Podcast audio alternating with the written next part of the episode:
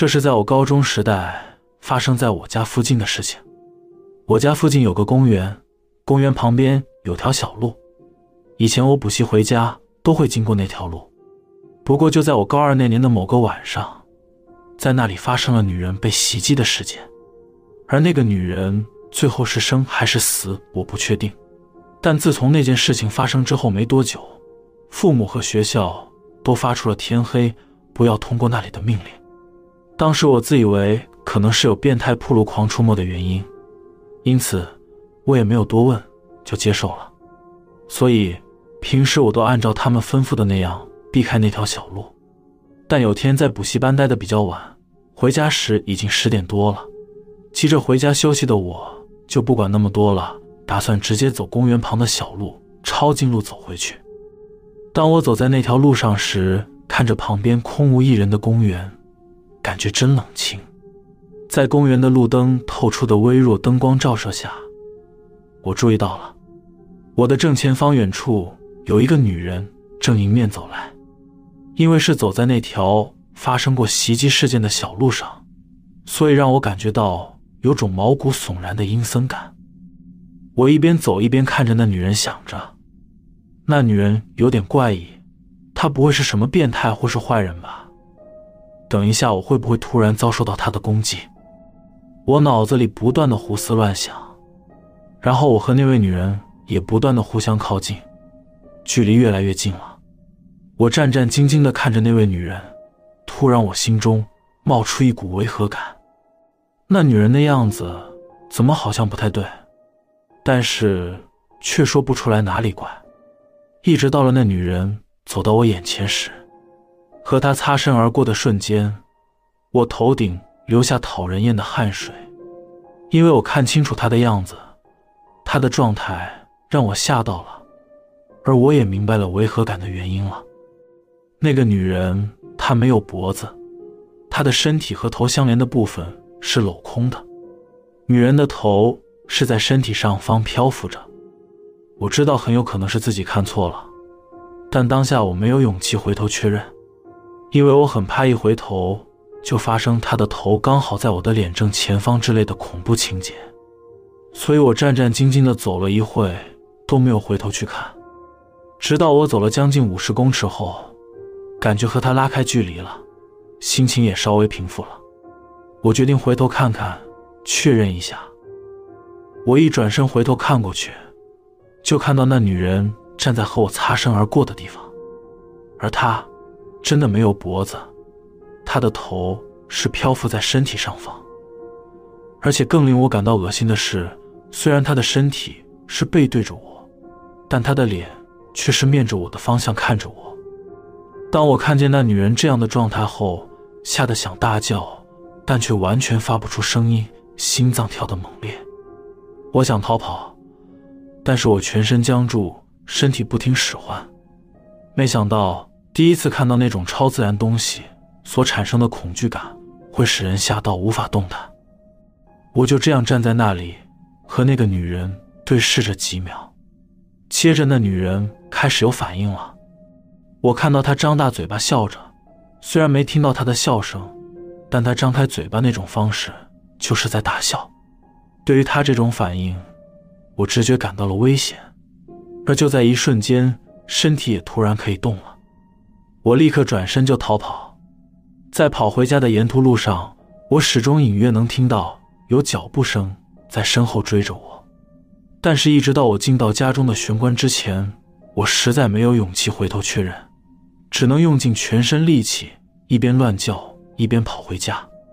后来，我跑回家中，进到玄关后。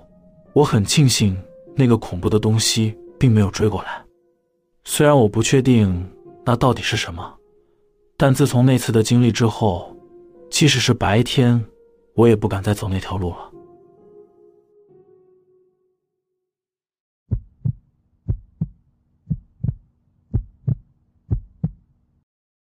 这是我一个人去登一座非常冷门的山时发生的事情。那天是平日时间。上了山后，没有半个人，只有我一个人。我一边享受着寂静的山林和芬多精的味道，一边前进。在我爬到某个地方时，我看到前方不远处的右转弯的登山道路宽突然变得狭小，路旁的树丛给人感觉还有很大一片的地方，但是路却开得那么小，这让我感觉到莫名其妙。因此，我的直觉判断左边的草丛可能原本是条登山道路。此时，我热血的冒险精神被激起了，于是就往登山道左边的草丛走进去。从左边的草丛进去后，我发现真的有条隐约的登山道，那是个往上方爬的斜坡，看起来只是多年荒废了，所以杂草丛生。因此，我决定一边除草一边往里面前进看看。我大约爬了十分钟左右，来到了一个缓和的平走地区。到了那个区域后，可以看到一个老旧的泥土路。我想着，不知道前方会通到哪里，虽然有点兴奋，但还是很怕迷路。于是沿途上，我在路旁的杂草上做了记号。我做的记号很简单，就是绑上我随身携带的红色缎带。之后，我沿着路走了大约十五分钟左右，来到一个地方是下坡路段，从那里可以看到下方有几栋老旧的民宅和仓库，还看到了田地和水井之类的东西。于是我沿着路一边探索一边拍照。沿途上除了风。吹在草和树的声音外，也没听到什么虫鸣鸟声，整个很安静又舒服。然后进到那个村庄里，村庄的道路虽然是那种古老的土路，但路线很清楚，没被杂草覆盖。村庄里面有些零星的民宅矗立在杂草和树木之中，那些建筑看似荒废很长一段时间了，但是外观看起来似乎保护得很好，没有遭到天灾的破坏。而我在经过几户民宅的旁边时，也从外面看向内部，民宅内的家具都还在，甚至有些还摆着照片，而且摆放整齐，感觉像是还有人在里面生活一样。我觉得很厉害，但也觉得很恶心，因为从杂草的高度判断，这村庄估计都废弃好几十年了，但房子却给人一股还有人住在里面的感觉。后来我在那个村庄晃了一段时间。因为感觉有点累，于是就坐在路旁休息。休息到一半的时候，突然我听到了咚咚咚咚的鼓声，那声音大的让我吓了一跳，然后一瞬间又恢复到安静的状态。我抬起头环视四周，结果什么都没有看到，也不知道那声音是从哪里发出来的。因为当时感到有点诡异，整个心情被恐惧笼罩着，于是就马上打算离开那个废村。当我一站起来，转身打算离开时，我看到了一个古老的鼓摆在刚刚走过来的路中间。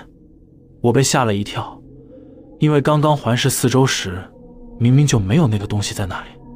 当下觉得太不可思议了，我整个人愣在原地，不知道该不该前进。但是，除了从那边走去以外，也没有别的路可以离开了。于是，我只能硬着头皮。往前走，我紧张的快速往那个谷走去。在经过那个谷的旁边时，我不敢多看一眼。走过去之后，没有发生什么事情，我松了一口气。其实那时候不要回头去看就好了，但不知道为什么，我还是反射性的回头看了一眼。结果，我真的看到了。我看见一个穿着和服、绑着古代头发的女人，她就站在鼓的后方。面向着我，她的脸上盖着奇怪的白布，白布上面用红色颜料写着神隐的影字，而他的眼睛和鼻子都被遮住了，只露出了嘴巴，而且他正张大着嘴对我笑着。我从他的嘴里看到他满口的黑牙，在我看到他的那一瞬间，我整个人头昏目眩，感觉天空和周遭都在不停的旋转着。我吓得心脏都快要飞出来了。总之，一定要赶快离开。当我视线一离开那女人，晕眩感就缓和了很多，所以我忍着些许的不舒服，让自己跑起来，逃离那里。我一边跑，就一边听到咚咚咚咚的鼓声响起，而且那声音越来越急促，然后跟在我后头追着我。虽然不知道那是什么，但我真的实在太害怕了，所以只能用我最快的速度。往前逃跑，当我一跑上斜坡，逃出村庄后，我被眼前的景象给吓了一跳。原本走过来的清晰道路不见了，而是一片很高的杂草，那些草的高度到了腰部左右。我心想：完蛋了，鼓声还在后头追着，但我不知道该往哪里走了。我让自己冷静，认真想着刚刚过来这里的路。我想起沿途上我有做记号。于是我直接冲进草丛，试图寻找着自己做的记号。幸运的是，还真找到了记号。不过，我所做的红色缎带记号看起来似乎被故意弄烂了，整个缎带潮湿又破烂，这实在太恶心了。好不容易，我勉强在草丛中沿着记号走了一段路，然后逃进到一片陌生的树林，在树林走了不知道多久。后面的鼓声渐渐的远离，消失了，周围开始充斥着虫鸣鸟叫的声音。接着我就走出树林了。走出树林后，发现自己已经回到正常的登山道上了，但是是在一段陌生的登山道，而不是我原本进去的地方。我稍微休息了一会，查看了地图和路标，发现自己位于原本硬闯进隐藏路段的草丛区前面约六百公尺的登山道路上了。因为遭遇到了令人害怕的事情，所以我也没心情继续往上爬了，于是就往山下走了。走没多久，就到了之前我一开始冒险闯入草丛的那个转弯处。虽然我还是很好奇，但我没有勇气往树丛里看一眼，只能害怕的低着头，快速的跑过那边。直到我跑到稍微离那里有点距离之后，我才回头看了一下，那边就如同我先前看到的一样。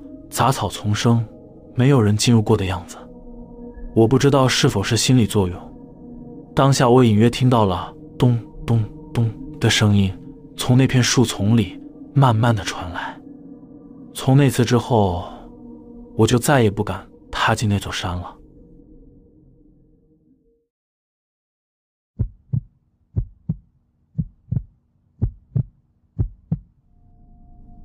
我最近租了一间房子。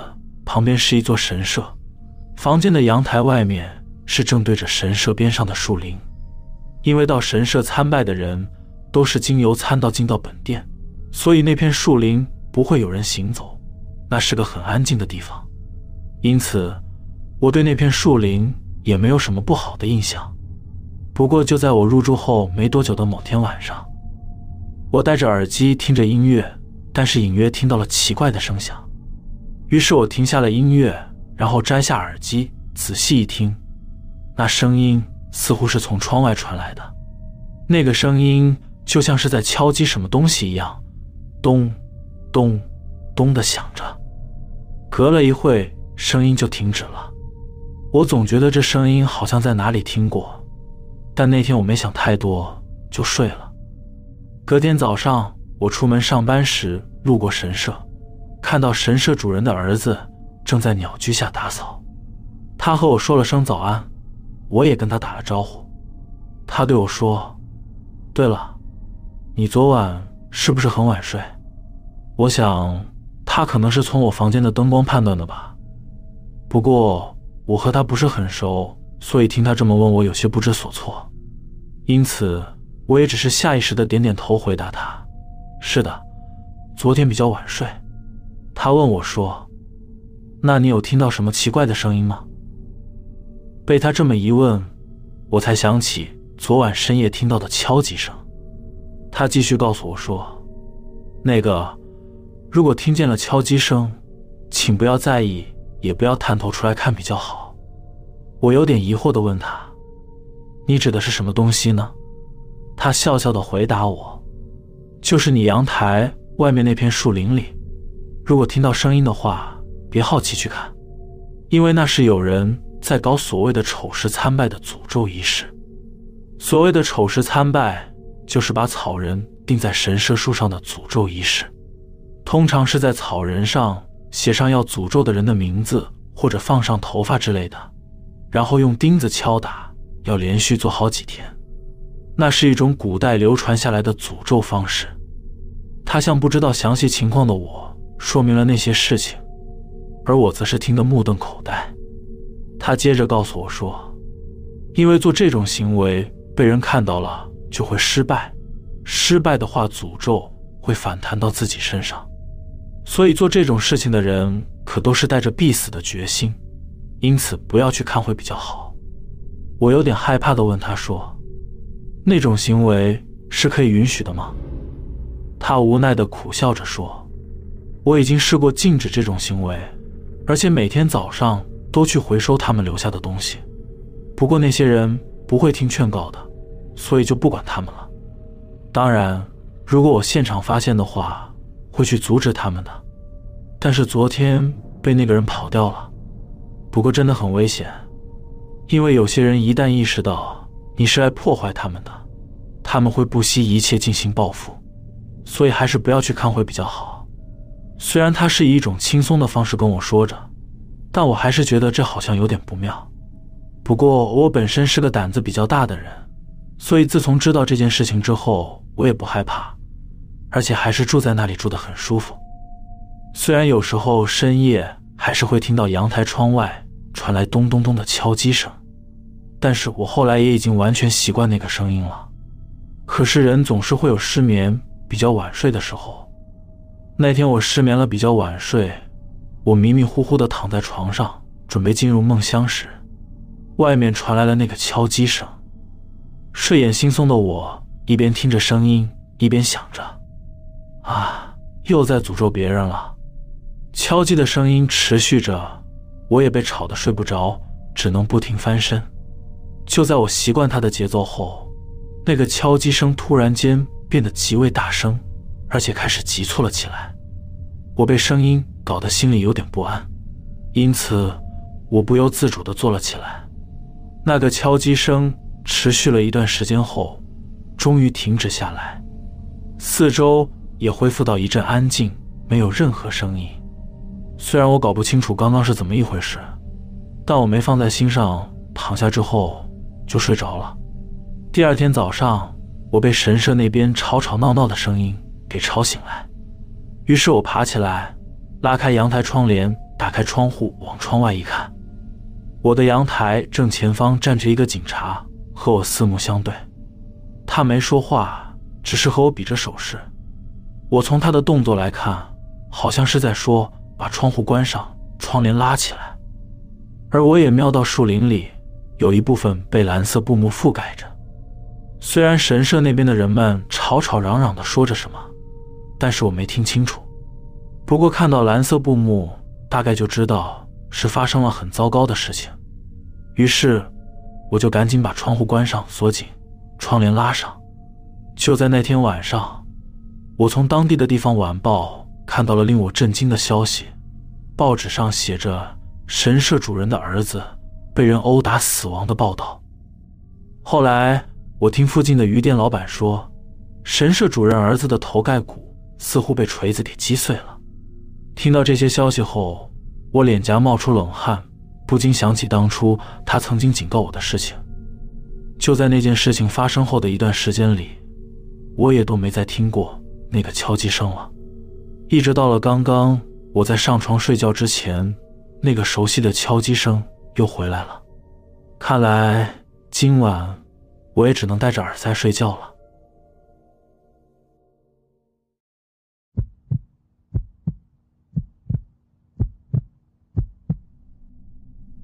这是好久以前，我还是一个高中生的时候遇到的事情。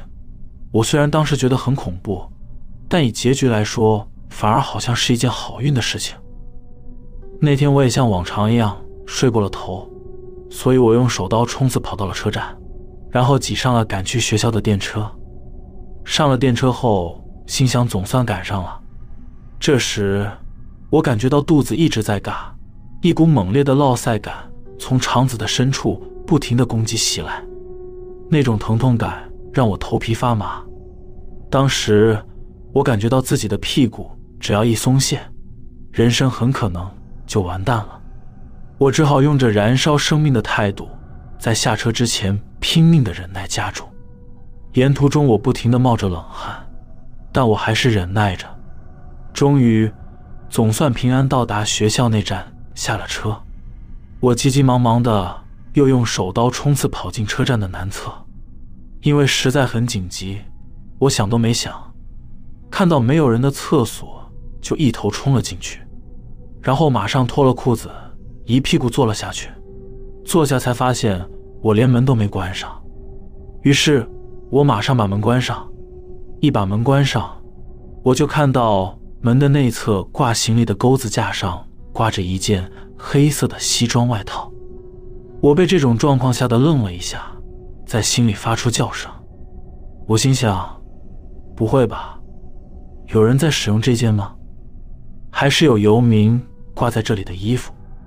我感到有点诡异和恶心，但是事到如今也没办法去别间厕所上了。于是我不管那么多了，就继续在那间厕所里拉着肚子。好不容易解决了一部分后，肚子的疼痛感缓和了下来，而我整个人。也冷静了下来。我开始仔细看着那件西装外套，那是一件看起来很廉价的破烂西装外套。我想着，说不定口袋里面有钱包。于是我顺着这样的想法，把手伸进西装的口袋里。嗯，里面还真的有一个，好像是对折的钱包。我一边想着，一边把它拿出来看。拿出来一看，是真的。里面不知道有多少钱，结果我一打开，发现那不是钱包，而是专门放照片的小型相册。我发现里面放的都是女性的照片，不过如果单纯是普通的照片就算了，我还可以欣赏一下美女照，但偏偏它不是那种普通的照片，而是脸部好像都被用类似刀片给划烂的女性照片。看到那些相片的一瞬间。我整个人呆住，头顶流下讨人厌的汗水，感觉时间走得很缓慢，身体也僵住不敢动。我想着，到底是什么样的人才会搞这种玩意？实在太恶心了。当时的我其实被震撼到，长那么大第一次看到这种东西。突然，我注意到自己的手边有一个黑色的影子冒了出来，那个影子慢慢的变大。然后遮住了我头顶上的光线，我反射性的抬起头往上看，结果我吓了一大跳，因为有一个男人从厕所上方露出半个脸，正在窥视着我。我和那男人对视了一秒左右，那家伙什么话也没说，他在我还无法反应之前，就粗暴的从上面一把抓起那件西装外套，然后从隔壁间厕所开门溜走了。而就在我被他的快速行动给吓到傻住的时候，一张一万块日币从我上方哗啦哗啦的飞了下来。我不知道这一万块是否为封口费，总之我后来捡起了那一万块，然后和朋友们去吃喝玩乐花掉了。虽然你们可能认为这不是什么非常惊悚的恐怖经历，但对于当时的我来说，我还是很害怕的，而且我至今。还是无法理解，用刀片划烂别人照片的面部是什么样的做法？那是在诅咒别人，还是单纯的发泄恨意呢？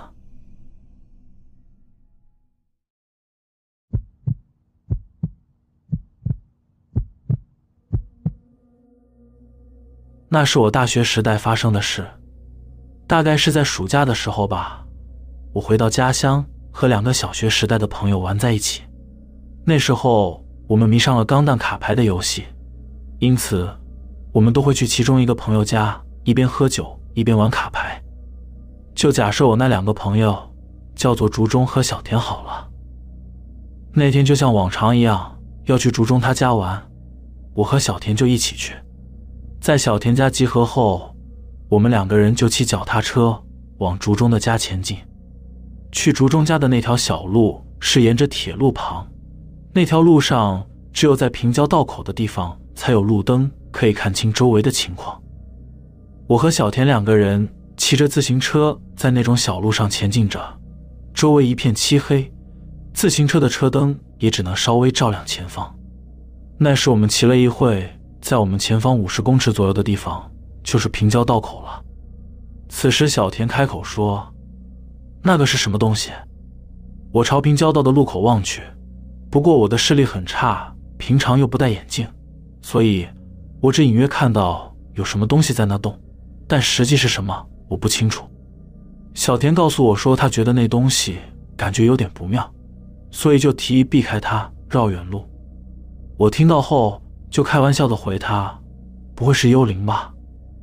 平常爱开玩笑的小田，此刻的表情是很认真的样子，因此我也收起打闹的心情。照他的意思绕路，在到达平交道口之前，有条可以转弯的道路。我们决定透过那条迂回的道路，绕过平交道口继续前进。当我们弯进迂回的道路之后，我再一次的开口问说：“所以那个东西是什么？”小田回答我说：“因为离得有些远，我也没能很准确的看清楚。不过那大概是个小学生吧，而且……”那个孩子好像在跳舞，我心想，都已经深夜十二点多了，在这样的田间小路上有跳舞的小学生，那的确让人感觉很诡异，不太妙。于是，我们就绕过平交道口，然后再重新回到刚才沿着铁路旁的道路上。此时，小田一边骑车一边说：“那个小孩子还在那里跳着舞，真奇怪。”虽然我心里认为不是什么大事情。但如果真的是小孩子的话，我反而有点担心，所以我就提议说报警吧。此时，平交道那边传来了有人对我们呼喊的声音，我和小田同时回头望向平交道口，转头过去，我们就看到刚才还在跳舞的小学生正在朝我们这边挥手。一般情况下不会觉得有什么，但当时的我不知为何浑身起了鸡皮疙瘩。小田似乎也和我一样，于是他说：“我们还是快逃吧。”然后我们就快速地踩着自行车前进。我一边骑一边看着小田，他回头看向后方，突然他好像看到了什么东西，吓得一脸紧张，然后站起来猛踩着脚踏车加速逃跑。我以为他是看到那个小学生追上来了，我吓得不敢回头确认，我只是猛力地踩着脚踏车跟上小田的速度。随着我们越骑越远，小学生的声音也越来越小，我和小田才稍微安心的放慢了速度。我问小田说：“那东西还在吗？”小田回头看了一下后，告诉我已经看不到了。我稍微安心一点，然后又问他说：“那个东西看起来真的是很危险的东西吗？”他说他也不太清楚，不过他认为应该不是什么灵异的东西，因为那东西的样子。显现的很清楚。听到他这样的话后，我松了一口气。就在我们放松下来的时候，远处传来了火车的声音。那是一辆货运列车正朝着这边驶来。货物列车驶过我们身旁的铁轨，在这大约一分钟左右，我和小田停止对话，然后只听见列车行驶的声音。当行驶的声音变小时，我发现火车的声音里面。似乎夹杂着不协调的其他声音。随着火车声越来越小，我可以听到混杂在里面的声音越来越大了，而且那个声音是我听过的声音，是刚才那个小学生对我们打招呼的呼喊声。我和小田对视着，小田的表情一副快哭的样子，看来他也听到了。接着，我就回头往平交道看去。平交道早就在很远的地方了，不过因为没有路灯，所以无法确认小学生的存在。由于我们两个都觉得实在很不妙，所以就加快速度骑着自行车逃跑了。但是明明我们已经加快了速度前进，那声音却一点都没有变远，反而是越来越近，越来越大声了。就在这时候，在自行车灯的照射下，我看到一个穿着短袖短裤的小孩子。突然从我前方远处冒了出来，他一边对我们打招呼的喊着，一边朝我们这边全力奔跑过来。我和小田同时间都看到了，小田吓得大叫，然后扔掉自行车逃走了。我也陷入恐慌之中，我和他一样跳下自行车，然后转头一起逃跑了。我们往回跑了大约两百公尺左右，才停了下来。过了一会。我们两个都冷静了下来，那个孩子的声音也已经消失了。之后，我和小田用手机的灯光照着路走回去，然后赶紧骑着脚踏车往竹中家前进。沿途上，我们两个人紧张的一句话也没说，直到我们抵达竹中家，看见竹中打开玄关门的那一瞬间，我才放松下来。我们把刚才遇到的事情告诉了竹中，竹中听完后只觉得我们可能搞错了，完全不相信我们的遭遇。后来我们一边喝酒。一边玩着钢弹卡牌游戏，然后就忘了刚刚的恐怖事情。不过，大约在三点的时候，竹中的哥哥提着一袋酒进到房间，然后他说：“刚才从便利店回来的路上，看到警车停在某个小路的正中央。”小田听到后说：“在这种时间点，警察总不可能是在抓老鼠吧？”后来，竹中的哥哥告诉我们，刚才他去便利商店买酒回来的路上。在我和小田看到小学生的那个平交道口停着一辆警车，因为警车停在那里，所以他从别条路回来。但从远处看，警察好像在平交道周围调查什么事情。虽然听了竹中的哥哥这样说，但我们最后还是没弄清楚警察在那边干什么，也不知道这事情和我们遇到那个小学生是否有关系。但是这次的经历。是我遇到过最可怕的事情了。那个小学生朝着我们跑过来的样子，在我的心中留下了恐怖的阴影，至今回想起来，依旧还是令人感到很可怕。